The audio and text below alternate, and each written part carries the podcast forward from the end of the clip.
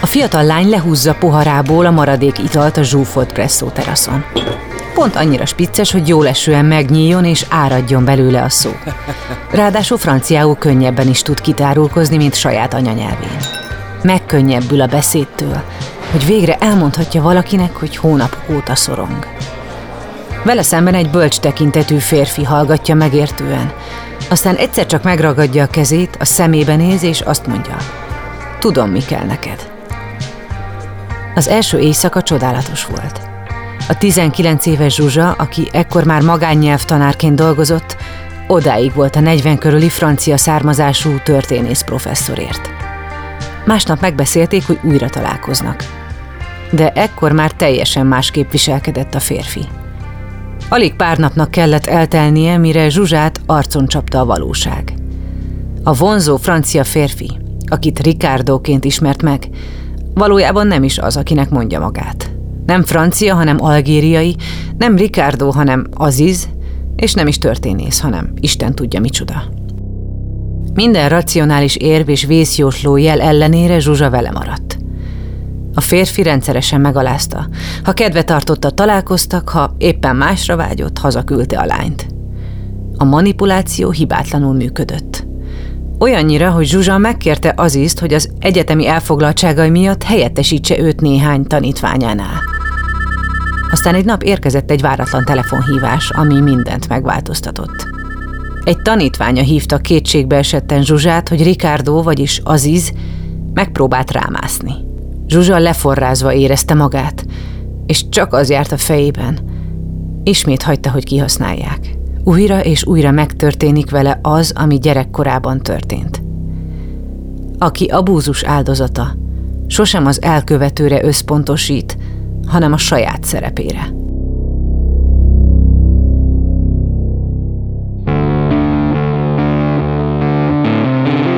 Lovas Rozi vagyok. Ez az Egyszer Lent. Egy podcast azokról, akiknek hatalmas pofont adott az élet. Megjárták a gödör mélyét, de sokkal erősebben másztak ki belőle. Ha azt gondolod, mindennek vége, jussanak eszedbe ezek a történetek. Mindig lehet jobb, ha te is akarod.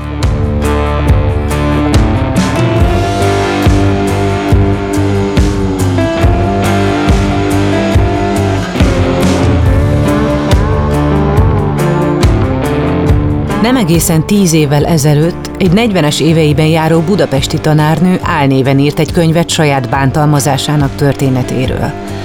Arról a megrázó traumáról, amit évtizedeken át senkinek sem tudott elmondani. Egy évvel később még szintén álnéven megalapította a Beszélj róla mozgalmat, ahol mindenki szabadon és név nélkül elmesélheti a történetét. Aztán 2022-ben megjelent a Jó leszek című regény, aminek a borítóján már a szerző saját neve szerepelt. Berkesi Zsuzsa. Most az ő történetét hallhatjátok. Ezt a műsort azért tudtuk elkészíteni, mert a Generáli biztosító szponzorként mellénk állt. Hallgassátok meg, miért fontos nekik, ami nekünk is. A leggyakrabban a semmiből jön az a bizonyos pofon, ami a padlóra küld. Elveszíted a munkád, a társad, vagy a saját egészséged mondja fel a szolgálatot. Ahányan vagyunk, annyiféleképpen vagyunk rosszul, és annyiféle támogatásra vágyunk. Mi a Generalinál abban hiszünk, hogy empátiával, személyes kapcsolattartással és rátszabott megoldásokkal úgy tudunk segíteni, ahogy neked a legjobb. Azért támogatjuk az Egyszer Lent podcastet, mert tudjuk, hogy ezek a történetek nem csak elgondolkodtatnak, hanem segítenek abban, hogy jobban odafigyeljünk egymásra, és ezzel megelőzhetjük a bajt, vagy csökkenthetjük azok súlyosságát.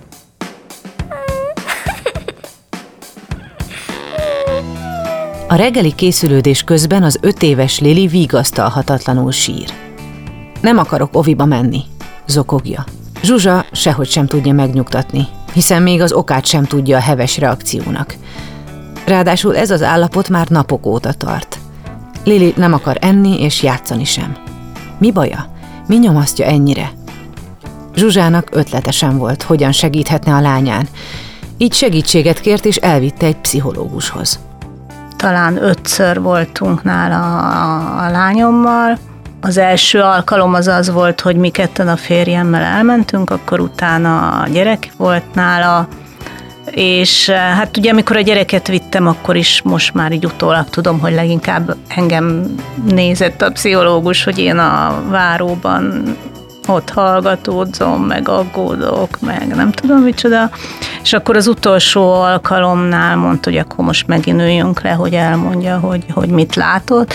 Azt kell tudni, hogy az első alkalom után vissza tudtuk vinni a gyereket az óvodába, tehát hogy nagyon látványos volt a, a változás, de hát most már azt is tudom, hogy nyilván azért volt ilyen látványos, mert nem akartam felsülni, tehát ugye mondta a pszichológus, hogy hát óvodába járni kell, nincs mese, és akkor én is tök másképp álltam hozzá a, a dologhoz, és, és mondta, hogy hát a gyerek az teljesen rendben van, lám-lám az óvodába is vissza lehetett vinni, viszont akkor velem egy pár alkalommal szívesen foglalkozna, és hát én, én naívan azt hittem, hogy akkor majd itt jól megbeszéljük, hogy hogy kell ezt jól csinálni a gyerekkel.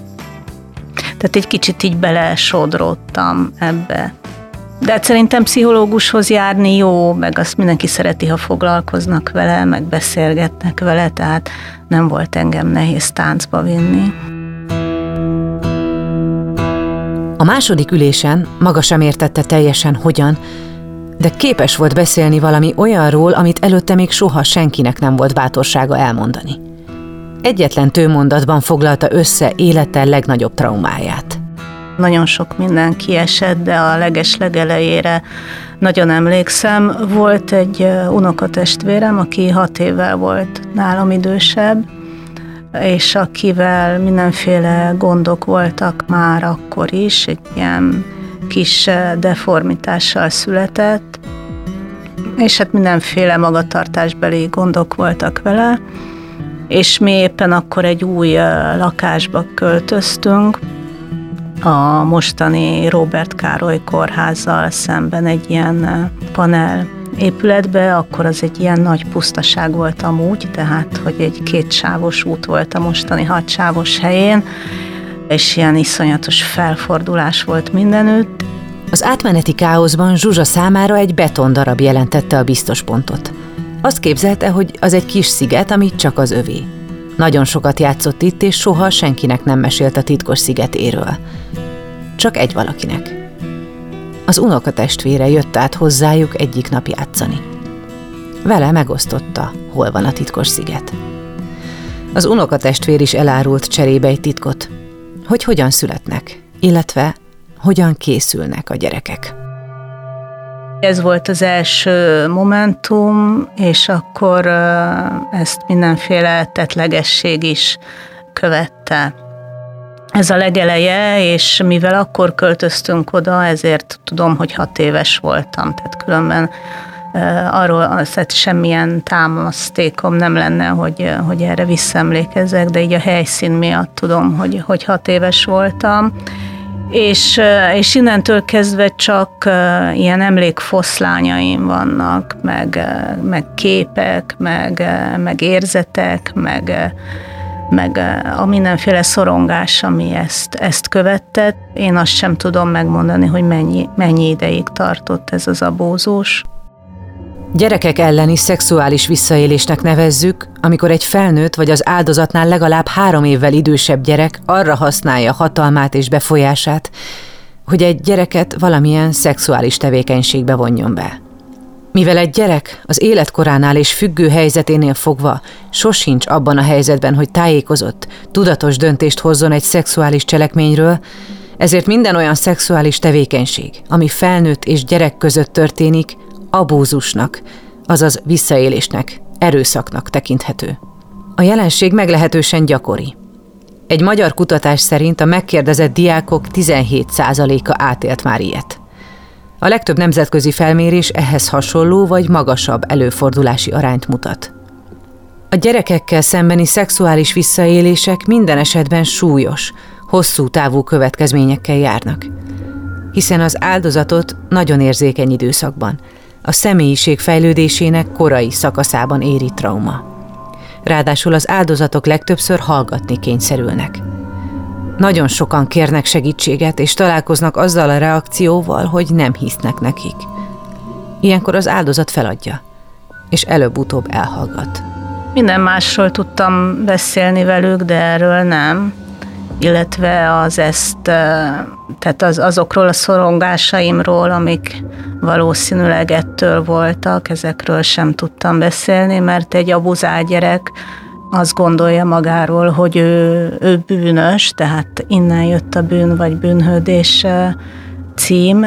Egy kisgyerek, akit egy ilyenbe belerángatnak, ő abszolút nincs azzal tisztában, hogy ő áldozat és meg voltam róla győződve, hogy én egy eh, hatalmas bűnt követek el, és eh, össze-vissza hazudozok a szüleimnek, és, és ha megtudnák rólam, hogy miket csinálok, akkor, tehát csinálok, nem csinálnak velem, hanem csinálok, akkor, akkor egész biztosan nem szeretne az anyukám.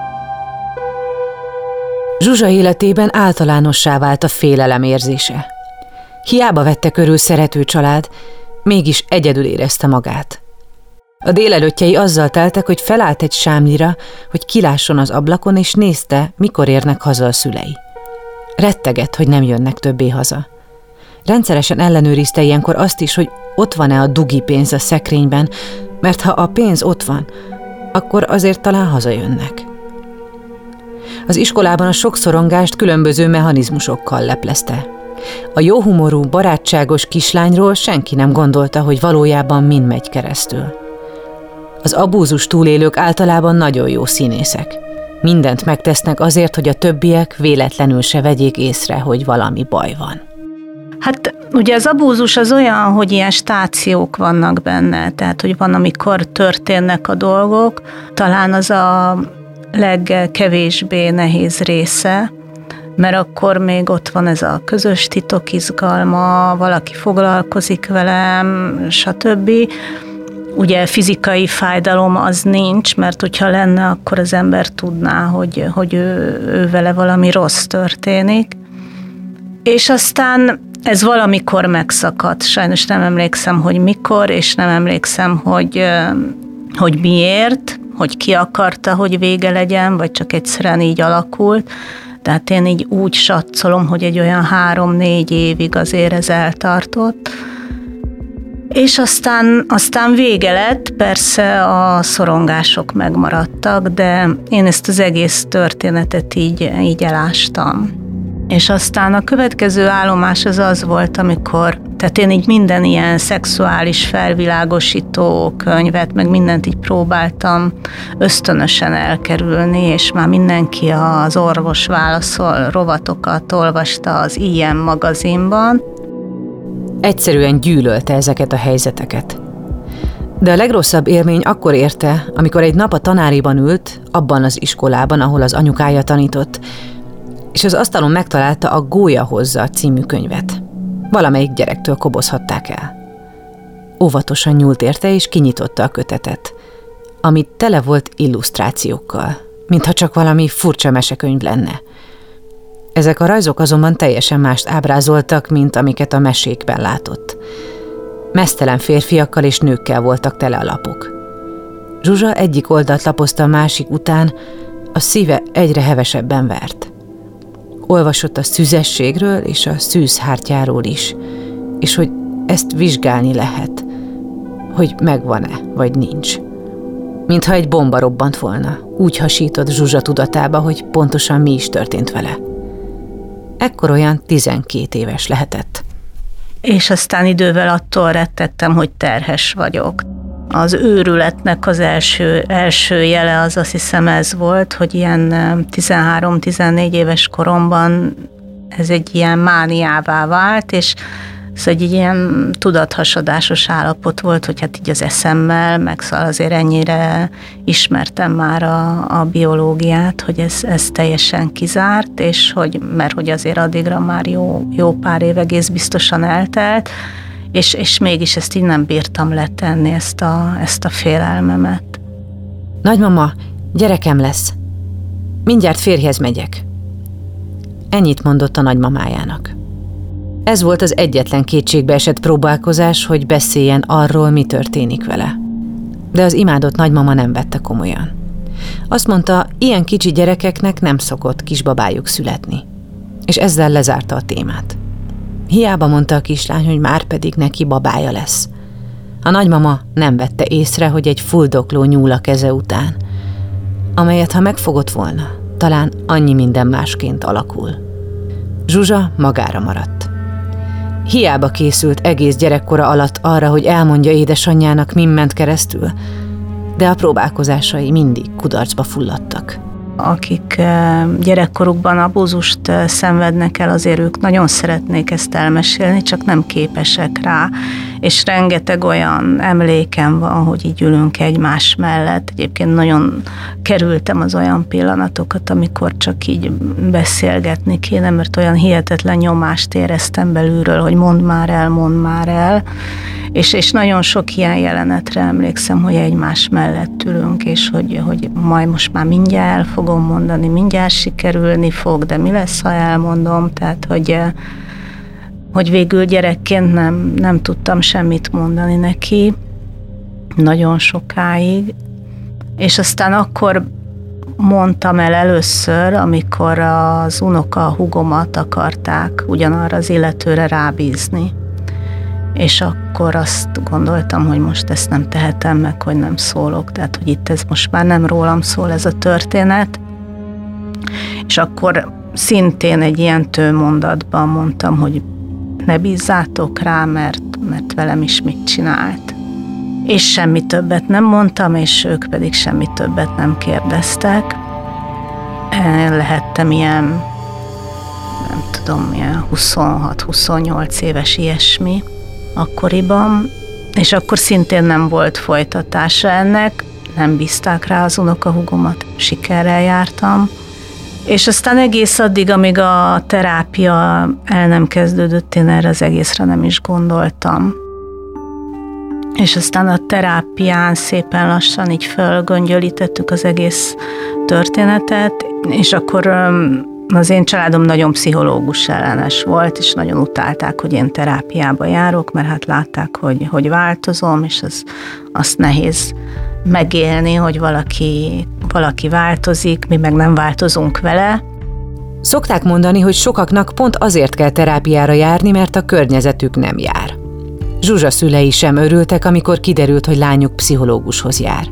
Mondjuk azt soha nem kérdezték meg, miért van segítségre szüksége és egyszer egy ilyen parázsvita annyira felbőszített, hogy akkor így hozzájuk vágtam, hogy de hát ez volt, és ez történt, és többször történt, és soká történt, soká tartott. Tehát igazából akkor, akkor mondtam el, mondjuk ez nem egy mondat volt, hanem egy összetett mondat, és hát a mai napig itt tartunk. Hogy mit adott neki a terápia? Hogy miért írt könyvet először álnéven, aztán felvállalva saját történetét a külvilág és a lányai előtt, az a rövid szünet után kiderül.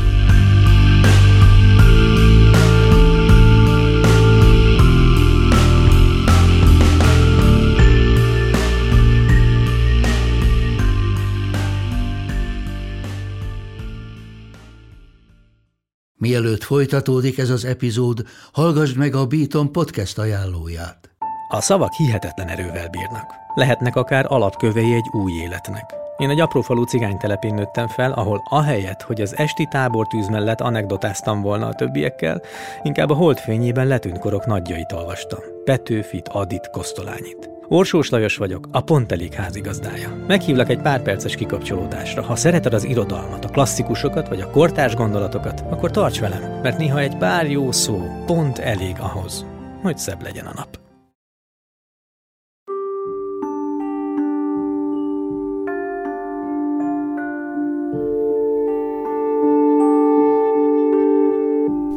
A terápia egyre inkább nélkülözhetetlenné vált Zsuzsa számára. Kezdetben még csak heti egyszer járt, de annyira felkavarták az alkalmak, hogy saját kérésére növelték a találkozók számát. Én az első perctől kezdve imádtam a, a terápiát, tehát hogy én óráról órára éltem, és mindennél fontosabb volt számomra, és az elején annyira kiborultam, hogy akkor mondta a terapeutám, hogy ez a heti egy alkalom, ez lehet, hogy most így nem lesz elég, úgyhogy akkor elkezdtem heti kétszer járni, volt, hogy kértem, hogy harmadszor is mehessek, és nagyon-nagyon-nagyon intenzív volt. Valahogy szerettem, hogy fáj, ilyen perverz módon szerettem, hogy, hogy olyan dolgokról beszélek, ami, ami nagyon fölkavar, és, és jó, jó volt végre elmondani dolgokat, de nagyon lassan haladtunk, és nagyon nehezen mondtam el. Tehát ugyanaz ismétlődött meg egyébként, ami, ami a, a szüleimmel vagy anyámmal, hogy, hogy mindig elmentem, elhatároztam, hogy na most akkor ezt elmondom, és nem bírtam elmondani, akkor eljöttem, akkor utáltam magam, és akkor lehetett várni a következő alkalmat. És nagyon nehezen bírtam ki a következő alkalomig, és akkor hát vagy sikerült, vagy nem, és akkor szépen lépegettünk előre, halálosan beleszerettem a pszichológusomba, így meg is siettem ettől, hogy most akkor ez mi a fene, ugye egy nő volt, nem tudtam hova rakni ezt az egészet, és akkor az volt a szerencsém, hogy rátaláltam egy francia websájtra, ahol, ahol ugye a pszichoanalízis volt a, a téma, és akkor ezt így meg lehetett ott beszélni a, a fórumozókkal, hogy, hogy mi is ez, amit én megélek, tehát teljesen váratlanul ért ez az egész, és akkor aztán mondták, hogy ez egy teljesen természetes folyamat, nagyon-nagyon őrült módon kötöttem a terapeutámhoz, de azt hiszem, hogy, hogy szükségem volt erre ahhoz, hogy, hogy meg tudjak benne bízni. Több mint négy éve járt már pszichológusához, amikor a szakember felhozta azt, amitől Zsuzsa rettegett, hogy mikor fejezzék be a terápiát. Végül kiderült, hogy ennek egészen profán oka van, miszerint a szakember Londonba költözik. Ettől Zsuzsa nagyon megkönnyebbült. Nem egy visszautasítást kellett átélnie, egyszerűen az élet hozta úgy, hogy külön váltak útjaik. Amikor a terápia végéhez közeledtek, Zsuzsa elhatározta, hogy ír egy könyvet. Így született meg a Bűn vagy Bűnhődés című könyv, amit még álnéven publikált. Még a közvetlen környezetében is csak keveseknek árulta el, hogy a könyvesboltok polcain ott van az ő könyve is. Két lánya is csak annyit tudott, hogy édesanyjuknak megjelent egy gyermekneveléssel kapcsolatos könyve. Most már gyakorlatilag mindent tudnak. Hosszú utat jártunk be. Tehát amikor a terápiába jártam, akkor akkor még, még nem tudtak semmit, és amikor megjelent a bűn vagy bűnhődés, akkor az, az nagyon nehéz volt, mert, mert tényleg minden körülötte forgott, és annyira jelen volt a mindennapjainkban, hogy, hogy emiatt is meg kellett nekik mondani, amiatt is, mert Hát egy kicsit azt hiszem, hogy osztozni akartam velük azon a büszkeségem, hogy mégiscsak megjelent egy könyvem, tehát ők tudták, hogy megjelent a könyv, de nem tudták, hogy miről szólt, valami olyasmit mondtam nekik, hogy a gyereknevelésről szól, ami hát nem volt egy olyan óriási nagy hazugság. Azt gondoltam, hogy akkor ennyi bőven elég nekik. És aztán elindítottuk a beszélyrólát, és, és az már annyira jelen volt az életünkben, és annyi minden eseményt szerveztünk, és felolvasóest, és kiállítás, és mindenféle volt, hogy akkor már a nagyobbiknak megmondtuk, hát akkor ő már olyan 14 éves lehetett, 14-15 éves, akkor neki már megmondtuk, hogy, hogy miről szól ez a honlap. Valószínűleg azért akkor már voltak sejtései, de akkor még mindig magamról nem mondtam neki semmit. Aztán a nagyobbik lánya elolvasta az Egy különc srác feljegyzései című világhírű regényt, amit annyira szeretett, hogy ragaszkodott hozzá, hogy az anyukája is elolvassa. Máskor is volt már rá példa, hogy könyvet ajánlott az édesanyjának, de ez most egészen más volt. Zsuzsát hideg zuhanyként érte, amikor a regény végén kiderült, hogy a különc srác azért különc, mert a nagynénye abuzálta és pont ezt a könyvet adta a lánya a kezébe. Ráadásul beszélgetni akart róla Zsuzsával. Megkérdezte, hogy szerinte előfordulhat-e, hogy valaki attól válik furcsává, mert ilyen történik vele. Zsuzsa először próbált elszaladni a kérdés elől, terelni, de a lánya nem hagyta, nem tágított. Végül Zsuzsa válaszolt neki. Igen, létezik. Honnan tudod biztosan? És akkor Zsuzsa elmondta, hogy honnan. De arról, hogy ezt kitette vele, még nem beszélt. Azt akkor mondtam meg, amikor már ismerte a beszélrólának a történeteit, és tudta, hogy nagyon sok esetben az édesapa az elkövető, és akkor elkezdtem ettől rettegni, hogy úristen, nehogy azt gondolja. És akkor megmondtam ezt is. A kicsi, meg szegény az így sodródott az árral, és aztán így apránként valahogy ő is mindent megtudott. Zsuzsa második könyvét viszont már saját nevén publikálta. Sőt, a lányainak dedikálta.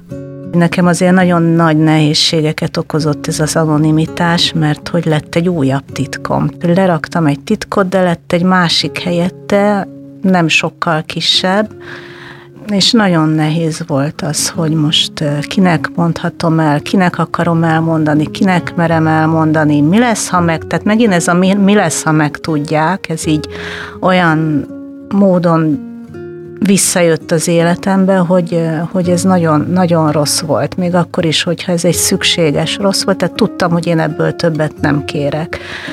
És valószínűleg már tartottam ott a, a feldolgozásban, hogy már nem is féltem attól, hogy, hogy kiderüljön ez rólam, tehát látod, hogy azért eléggé könnyen beszélek már erről, és akkor azt tudtam, hogy saját néven fogom már kiadni. Az volt a nagy kérdés, hogy odaírjuk-e mellé, hogy anonimara és, és akkor meg azt éreztem, hogy anonimarát se hagyhatom cserben, és azt a sok munkát, amit a beszélrólába beleöltünk, azt sem fogom cserben hagyni, mert tudtam, hogy az anonimara az sokaknak lesz hívó szó és akkor így történt, hogy, hogy saját néven és még hozzácsatolva az írói álnevet is. Én nem akartam, hogy ebből ilyen szenzáció legyen, meg nem tudom, a nagy lelepleződés, meg a hatalmas coming out. Tényleg nem ez volt vele a, a szándékom, de hát azért nagyot szólt, főleg a, az ismerősök körében. Zsuzsa férje, Balázs mindkét könyv kiadásakor felesége mellett állt. Az első kötetnél azon kevesek közé tartozott, akik elolvashatták a kiadás előtt álló példányt, a második könyvnél pedig büszkén támogatta feleségét abban, hogy saját nevével jelentesse meg a művét. Kettejük története egyébként még az iskolás évekre nyúlik vissza, amikor Zsuzsa kamaszlányként teljesen bizonytalan volt abban, hogyan is viszonyulhatna a szerelemhez. Hát én így észből próbáltam mindent megoldani, néztem a többieket, hogy akkor ezt így kell csinálni, és, és akkor én érdekes módon inkább fiúkkal barátkoztam mindig, és, és volt két nagyon jó fiú barátom, aki amúgy az egy, a kettőből az egyik aztán a férjem lett, és akkor töprengtem, hogy akkor most melyik, melyikbe legyek szerelmes a kettő közül, pont a másikat választottam egyébként, de hát így érzés nem nagyon volt mögötte, csak, csak tudtam, hogy ennek így kell lenni, és hogy a többiek így csinálják. Aki abúzus túlélő, az nagyon piszkosnak érzi magát, és akkor nekem volt egy korszak az életemben, amikor azt gondoltam, hogy hát, hogyha már piszkos vagyok, akkor, akkor csináljuk ezt rendesen. Kapcsolatból kapcsolatba ugrottam, nem olyan mérhetetlenül sok kapcsolatról beszélünk, azt hiszem, hogy azért így a, az átlag embereknek ennél sokkal több van, de én akkor ezt, ezt úgy éltem meg, hogy ez, ez én, én nagyon csapodár életmódot élek, tehát hogy az a, az a lelkiismeret furdalás, ami gyerekkoromban kialakult, az így rávetült az én felnőttkori kapcsolataimra, a szexuális életemre. Én akkor nagyon nagyon elítélőleg gondolkodtam magamról, hogy mit tudom én, négy-öt kapcsolatom volt, tehát hogy azért nem olyan egetrengető, ezt csak azért mondom, hogy senki ne gondoljon olyan rosszat róla, mint amilyet én akkor gondoltam. De hát eléggé rossz úton jártam, és eléggé megindultam a lejtőn, és, és nagyon depressziós lettem, nagyon-nagyon komoly mélypontjaim voltak, amiből valamilyen életösztön mindig kihozott, de az egyetlen megoldásom erre az volt, hogy egy új kapcsolat kell. És, és így ugráltam egyik kapcsolatból a másikba, és akkor egyszer csak rájöttem, hogy ennek muszáj véget vetni. És itt, itt jött képbe az én megmentőm, a, a férjem, aki nekem akkor már nagyon régóta a leges legjobb barátom volt, tehát mi 14 éves korunktól voltunk osztálytársak, és mondjuk úgy egy évig utáltam, de aztán utána nagyon-nagyon jóban lettünk. A gimnázium három éve alatt legjobb barátok voltunk, és aztán ez a barátság megmaradt az egyetem alatt is, és akkor gondoltam, hogy, hogy próbáljuk meg. A Margit szigeten egy nagyon romantikus este után Zsuzsi megkérdezte Balást, mi lenne, ha megpróbálnák együtt. De a fiú először kikosarazta. Aztán Balázsból újságíró lett, amikor pedig Ruandában kitört a háború, ki kellett mennie a helyszíre tudósítani az eseményekről. De még az indulás előtt úgy döntött, ír egy levelet Zsuzsának. Föladta postán, tudva, hogy ő már rég Ruandában lesz, amikor én ezt a levelet megkapom, és, és akkor abban, abban írta le, hogy, hogy meggondolta magát, és hát akkor én ugye drukkolhattam, hogy megölik-e vagy sem, de szerencsére hazajött, és akkor, uh, akkor így, így kezdődött a mi történetünk, vagy a történetünk második fejezete. Nagyon vicces volt, hogy így mindenkit sokkolhattunk ezzel, mert, mert mindenki nagyon sokáig azt gondolta, hogy mi együtt járunk, tehát ezt így nem, nem tudták elképzelni, hogy mi sülve-főve együtt vagyunk, és, és hogy nincs közöttünk semmi más, mint barátság. És nagyon emlékszem, akkor már ugye én tanítottam, és a, az egykori osztályfőnökünk az, az kollégánk, kollégám lett, és, és kérdezte, hogy, hogy van-e a Balázsnak valaki -e? mondtam, hogy van, és kérdezte, hogy ki, mondtam én, de addig, akkor azt hiszem egy napos volt a kapcsolatunk, és hát ez, ez nagyon vicces volt, ahogy ezen így meghökkentek az emberek. Így történt, hogy a két legjobb barátból végül férj és feleség lett. Született két gyönyörű lányuk, akik azóta már felnőttek. És Zsuzsa terápiája sokat segített a lányaival való kapcsolatán is. Hát én végig szorongtam mindent igazából, a terhességet és, és, és mindent. Mindig rettegtem értük, és túlságosan rettegtem, és nem tudtam ezt eléggé elrejteni előlük. Nagyon sok mindent rosszul csináltam az elején, és nagyon féltettem őket, és, és azt gondoltam, hogy az óvoda az egy rossz hely, ezért nem akart ő az óvodában maradni, mert én azt gondoltam, hogy ez egy rossz hely, és hogy neki sokkal jobb mellettem. És akkor ezeket a dolgokat azért a terápiával rendbe raktuk, ezeket meg kellett tanuljam, és hát amikor ők szorongtak, akkor én szorongtam, akkor együtt szorongtunk, akkor egy, egymás szorongását átvettük, főleg a, a kisebbikkel voltam ilyen fúzióban, mint hogyha így elfelejtették volna köldögzsinort elvágni közöttünk, és akkor egy idő után már nem is tudtam, hogy melyikünk szorong, vagy melyikünk uh, ideges, és hogy kitől jön az a tünet, amit éppen tapasztalunk. Ha a traumát meg tudjuk osztani valakivel, és ezáltal tudunk a lelkünkön könnyíteni, az már egy hatalmas lépés előre. A terápia olykor nagyon felkavaró tud lenni, és rá kell szánni az időt is, de minden esetben megéri. Különféle terápiás módszerek léteznek a gyerekkorban elszenvedett szexuális abúzus feldolgozására, a tünetek enyhítésére.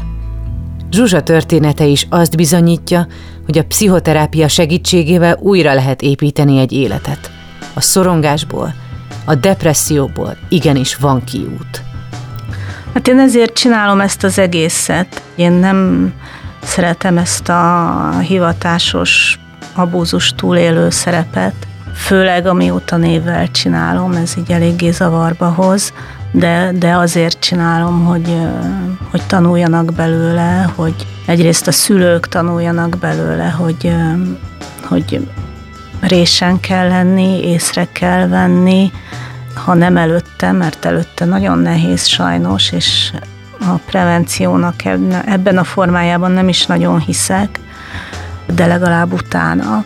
Ez nekem a, a veszőparipám. Minél kevesebb ideig van benne ebben a, az ördögi körben a gyerek, annál gyorsabban fog gyógyulni, már amennyire fog minél kevesebb ideig eh, lesz egyedül az ő hatalmas titkával, annál gyorsabban fog ebből ő kimászni. Egyrészt a szülők hallják meg azt, amit mondok, másrészt az egykori áldozatok hallják meg, amit mondok, hogy nincsenek egyedül, nagyon sokan vagyunk, a hivatalos számok szerint minden tizedik ember áldozat, ez ugye a hivatalos szám, ennél én megkockáztatom, hogy még rosszabb a helyzet. Érdemes, hogyha van egy mondjuk egy baráti köröd, akikkel lehet ilyenekről nyíltan beszélni. Biztos vagyok benne, hogy lesz olyan, aki azt mondja, ja, hát amúgy ő is. Vagy ismer olyat, aki, az azt jelenti, hogy még nem áll arra készen, hogy elmondja.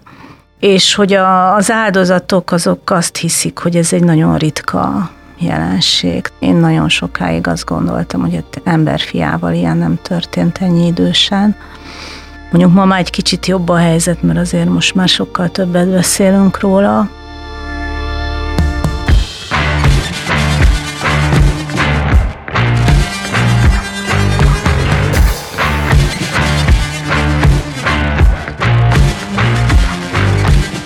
Az Egyszellent podcastet hallhattátok. Azért indítottuk el ezt a műsort, hogy megmutassuk, minden veremből van kiút. Amikor a legalján vagyunk, lehet, hogy nem látszik de tehetünk azért, hogy megtaláljuk.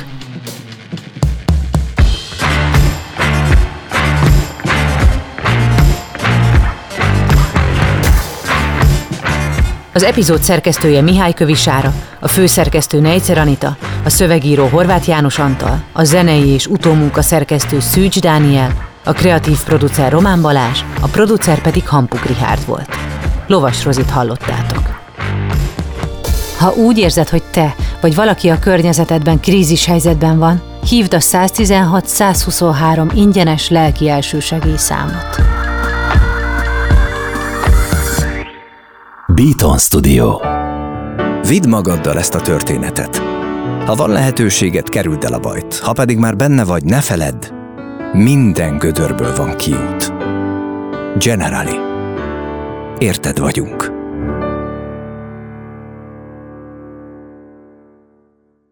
Ha más podcastekre is kíváncsi vagy, hallgassd meg a Béton műsor ajánlóját. El tudod képzelni, hogy a podcastet, amit éppen most hallgattál, fél év múlva már a mesterséges intelligencia generálja? Mi sem. De ha érdekel, eljötte már a gépek lázadása. Hallgass bele az Embertelen podcastbe. Orsós Lajos vagyok, a műsor házigazdája. Egyelőre még élőben. Egyelőre. Fedezzük fel együtt, hogyan ismerkedik, randizik, mesél és vitatkozik Betty és Péter, két teljesen mesterséges intelligencia. Lajos, a podcast címét mond még egyszer, Léci. Oké. Okay. Embertelen podcast. Ez egy Béton podcast.